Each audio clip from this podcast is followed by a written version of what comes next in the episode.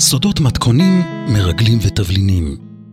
אבינועם הדס, כובש ובשלן, חובב תבלינים ומסעות. מספר בקולו וחושף בנדיבות את סודות המתכונים והסיפורים המרתקים שאסף בעולם. הפודקאסט סודות מתכונים, מרגלים ותבלינים המשודר כאן, מיועד לכל בעלי הטעם הטוב. להרפתקני מטבח שואבים תבשילים, מעדנים וכבושים טעימים. מלוכים, חמוצים, חריפים ומתוקים. לבעלי דמיון ומעוף שואבים רטבים מיוחדים, מנות מפתיעות ומשקאות שעושים שמח על הלשון ובפה. הכל מוגש כאן, בגלוי, בכלים נעים ובנדיבות גדולה. אגב, עובדות ושמות שונו כאן כדי להגן על הגיבורים, אבל המתכונים מדויקים. האזנה נעימה ובתיאבון. סיפור על סקורדליה, שזה ממרח שום שקדים שהוא ממכר, ועל מרגל יווני שמאוד כעס על פצצות אטום. בשנת 1980 ספרנו 366 ימים, ידעת את זה? שנה מעוברת. היום הנוסף הזה עזר לנו לבצע אז בשם המדינה כמה תעלולים מסמרי שיער. אתה יודע, כולם חושבים שיש 365, יש לך יום אחד שאתה יכול לתחמן אותו. ניצלתי את העובדה הזאת שיש ביומן יום נוסף, ותכף תבינו איך. למוסלמים אגב, זאת הייתה שנת 1400. לא שכל אחד ממיליארד המוסלמים ידע את זה, אבל כדאי לדעת. אבל הסיפור שלנו מתחבר לחודש פברואר 1980. אז ביצעה את צרפת ניסוי גרעיני, כלומר לקחה פצצת אטום ופיצצה אותה מתחת לאדמה. זה היה באי פולינזיה הצרפתית, שבמרכז דרום האוקיינוס השקט. המתקן הגרעיני הצרפתי היה אמור להתפוצץ, כך על פי מקורות זרים כמובן, בפיר שנחפר בחשאי לעומק 800 מטר, זה כמעט קילומטר עומק. בתוך הסלע של האי, אבל בגלל איזושהי תקלה מסתורית, הפיצוץ היה בעומק 400 מטר, מה שאומר שאפשר לזהות את זה בקלות מהחלל. אגב, לישראל, על פי מקורות זרים, יש מדיניות עמימות בכל הנוגע לאנרגיה גרעינית. בשנות ה-80, שזה היה ממש מזמן, אף אחד לא ממש דיבר בישראל על פצצה גרעינית, דיברו על טקסטיל, אבל היו הרבה שעשו.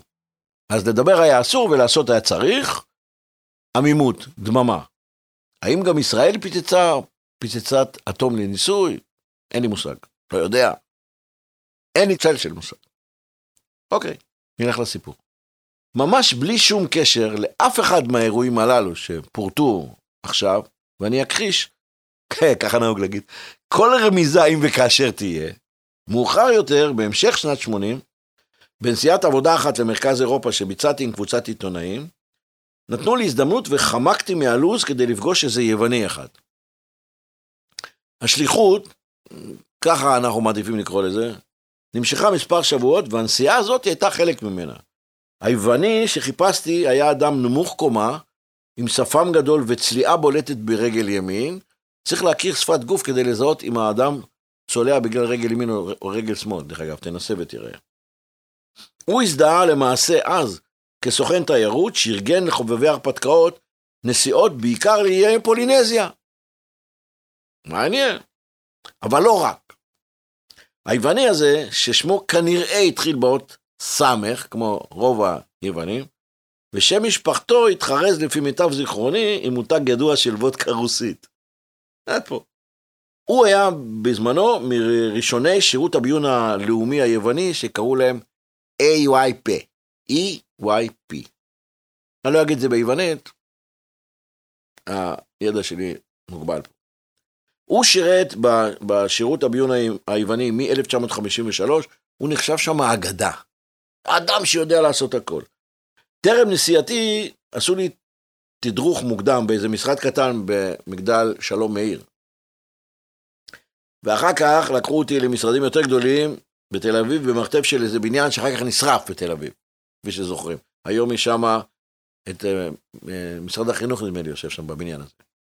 האיש הזה תואר באוזניי כאדם עתיר נכסים, גם כסף וגם ידע, שעזב את שירות הביון היווני בכעס גדול בגלל שערורייה שחשף. סיפרו לי שהוא עדיין בעל קשרים מצוינים פה ושם, אמרו לי איפה זה פה ואיפה זה שם, בעל יכולת לעבור דלתות שנראות לכאורה נעולות.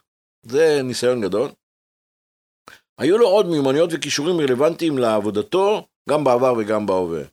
לי אמרו ככה, אמרו לי, הוא התעשר מיד ובאופן מוזר, מתמחה בכימיקלים אקזוטיים, צריך להבין את זה, מרבה בנסיעות, מתגורר בקיץ בווילה ענקית באי פארוס, שזה באיים הציקלדים, מקום, אם לא היית שמה, תיסע, ביוון העליונה.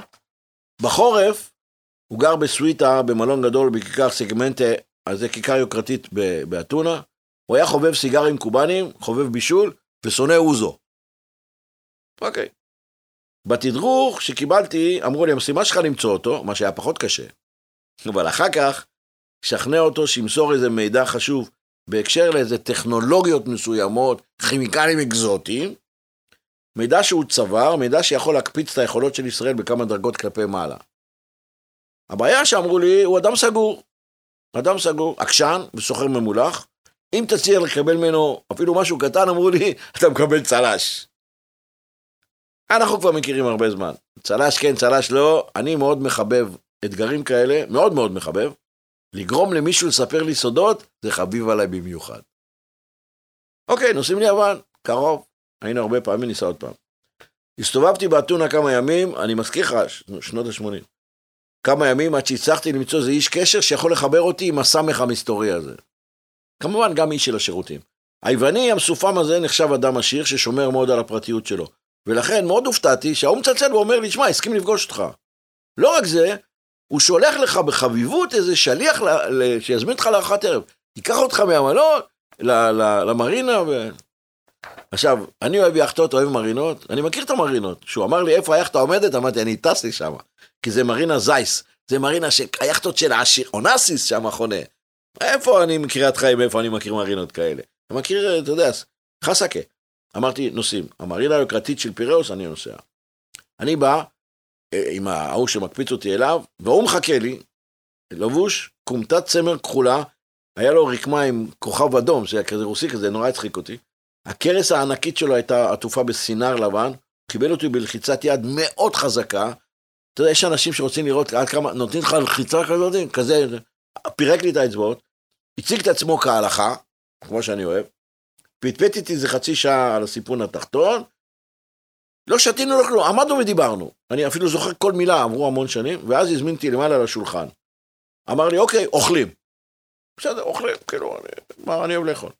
התחלנו עם צזיקי, שיודעים, יוגורט עם אה, שום ומלפפונים, שזה החומוס שלהם. ואחר כך התחיל לטגן לי על הגריל, אני לא אגיד לך את השמות באיטלקית, ביוונית, כי זה ארוכים כאלה, אבל כתבתי לי את השמות. אבל קציצות קישוי עם גבינת פטה ועצבי עיגול, דבר ראשון, אחר כך קציצות של חומוס מטוגנות, אכלתי פעם ראשונה בחיים, ואז קציצות של עגבניות מטוגנות, שזה הפצצה. ואז בישל לי מולים קהים בתוך סיר מלא בירה. צרב לי על האש שרימפס ענקים. אחר כך שתינו שוב, והוא לימד לאכול את המולים בעזרת שני חלקי הצדפה הריקה שמשמשים כמלקחיים. ככה מוצאים את זה. אחר כך מזג לי עוד ברנדי, ועוד ברנדי ועוד ברנדי, שכל הזמן הוא אומר לי זה בלקני, כאילו משלנו. שאל אותי מה אני מבקש לדעת, היה שקט לרגע, קצת הייתי מופתע. סיפרתי לו מה חשוב לי ומדוע. היה ברור לי שהוא מבין ויודע טוב מאוד שעבודת מודיעין זה ליקוד של פרטים קטנים, שיחד מייצרים תמונה שלמה. הוא הסתכל עליי קצת עקום, דרך השפם, הוא אמר לי, אתה יודע, תמיד סימפטי את המדינה של היהודים.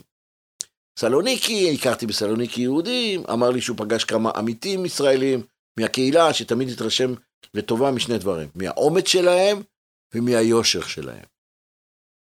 אני, כאחד מהקהילה, הרגשתי בזה מחמאה ענקית, כי לא מדבר אליי. אבל הוא לא התכוון אליי, התכוון לאנשים בגילו. ואז הוא חשב כמה שניות, פתאום הוא קם, נבהלתי האמת, קם, והתחיל ללכת לאורך הסירה. עכשיו, סירה, איזה 60-80 פיט, זה 15 מטר. הלך, חזר, הלך, חזר, הלך, חזר. אחרי כמה דקות ארוכות התיישב ואמר לי, תקשיב, תקשיב טוב. ואז התחיל לספר לי באריכות את כל מה שהיה צריך לספר לי. כאילו, לא נתן לי פרט, הוא התחיל לטחון לי, אתה יודע, עוד ועוד. ואני יושב עמום, לא ידעתי, אמרתי, אני לא אזכור כלום. לשמחתי ולרווחתי הגדולה, הסכים שאני ארשום על נייר את עיקרי הדברים, העובדות, שמות, מספרים, אבל הוא אמר, תבטיח לי שאתה מגיע למלון, אתה שורף את זה. אמרתי לו, בטח שאני שורף את זה, אבל מה? על הצד השני, כתבתי את המתכונים שהוא נתן לי אחר כך, כל התבשילים, ובעיקר את המתכון הפרטי והמיוחד שלו לסקורדליה, שזה דבר שעד שאתה לא אוכל את זה, אתה לא מבין מה זה אוכל טעים. וזה היווה את התוספת העיקרית והמופלאה שהוא נתן לי על יד הפירות ים. וכמובן על יד הנתח של איזה 400 גרם של מונקפיש, שהשד יודע רק מאיפה הוא השיג את הדג הזה, כי דג שתופסים אותו באטלנטי בעומק, ורק בחודש מסוים בשנה, ועשה לי אותו על האש, יש לי את הטעם שזה עד היום, אני לא מגזים. אחר כך אכלנו תמרים ואפרסקים, ושתינו עוד ברנדי מתוצרת בלקנית, שהוא כנראה הביא מאלבניה. פטפטנו כמה שעות, הוא סיפר לי על, על, על העלילות שלו כאיש מודיעין, ואני סיפרתי לו קצת על עצמי. אגב, שנינו שמנו לב ששנינו מקפידים כמקובל לא לדייק בפרטים. לא בתאריכים, לא במקומות, ושנינו משתדלים טיפה להגזים בחשיבות של עצמנו. אני שמתי לב והוא שם לב. בקיצור, לאגו היה הרבה מקום בשיחה הזאת, ואני אהבתי את זה. כשזכה השמש, הוא ארז לי חופן של תמרים ושקדים, כמו שהיוונים אוהבים לעשות, שם לי את זה בשקית, לחץ לי את היד, וליווה אותי לאורך הסירה. הוא המתין לראות שאני יורד למזח, שלא נשאר לו שם בלילה. ומתרחק ממנו, ורק אז הסתובב וחזר פנימה למעמקי סודותיו. עכשיו בטח אתם שואלים איך עושים סקורדליה. בבקשה. 250 גרם שקדים כלופים. כלופים. לא כלואים. 10 שיני שום אפויות בנייר כסף, שניות רכות. תפוח אדמה שבושל בקליפתו וקולף כשהוא חם. למה חם? שאל את סמך, ככה הוא אמר, ככה אני עושה עד היום. הרבה שנים. שלוש פרוסות לחם לבן ללא עקרום, אוקיי? כמו שהוא אמר לי, כמעט כפית מלח. כמה זה כמעט? לא יודע. כמעט כפית מלח. צביתה הגונה בזיליקום יווני מיובש. עכשיו, מי שמכיר בזיליקום, זה לא הבזיליקום האיטלקי עם העלים הגדולים, זה עלים קטנטנים, זה כמו עץ קטן. אפשר להשיג את זה בארץ. אה, זה ריח אה, בושם. זה לא דומה בכלל לבזיליקום היווני של הפיצות. חמש כפות חומץ בין יין לבן ושליש כוס שמן זית. איך עושים?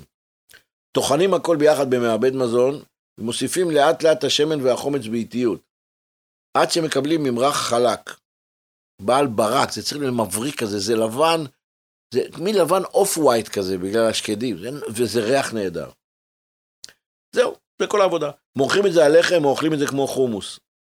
זה הולך נהדר, עם דגים, זה הולך אנטיפסטי, אני אוכל את זה בכפית.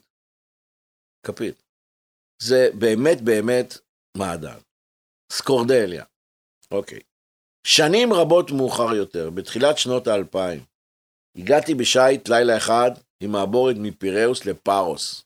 אותו אי מפורסם. דרך אגב, מצאתי תמונה שהצטלמתי באותו יום. באחד הקיצים הגעתי לסיור מקצועי בעניין אחר, התעניינתי אודותיו בהנהלת המרינה, שאלתי אם הם יודעים, כי במרינה מכירים יחטונרים, הם מכירים את היחטונרים. לאחר בירור קצר ושיחת טלפון, אמרו לי איפה אפשר למצוא אותו. הוא בפארוס. שכרתי אופנוע ונסעתי אליו הביתה.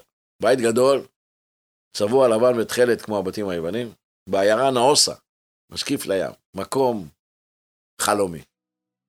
הוא כבר זקן מאוד, עדיין עם שפם, עדיין צולע ועדיין מארח מצוין. הוא מאוד שמח לפגוש אותי, מאוד. חיבק אותי, הרגשתי כמה הוא רזה.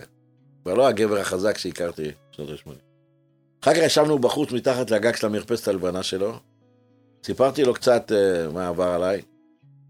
ביקשתי ממנו וידוי לכל מיני דברים שאני ידעתי, וידעתי שהוא יודע יותר טוב ממני. חלק אישר לי, חלק אמר לי, עבדו עליך. שאל קצת שאלות, שתינו וודקה, ישבנו בשתיקה עם הפנים לים, איזה שעה לא דיברנו. כשעזבתי את פארוס, ידעתי שאני לא אפגוש אותו פעם שלישית. אבל הסקודריה שלו איתי. אז אה, תנסו גם, המתכון פה. ותודה על ההקשבה.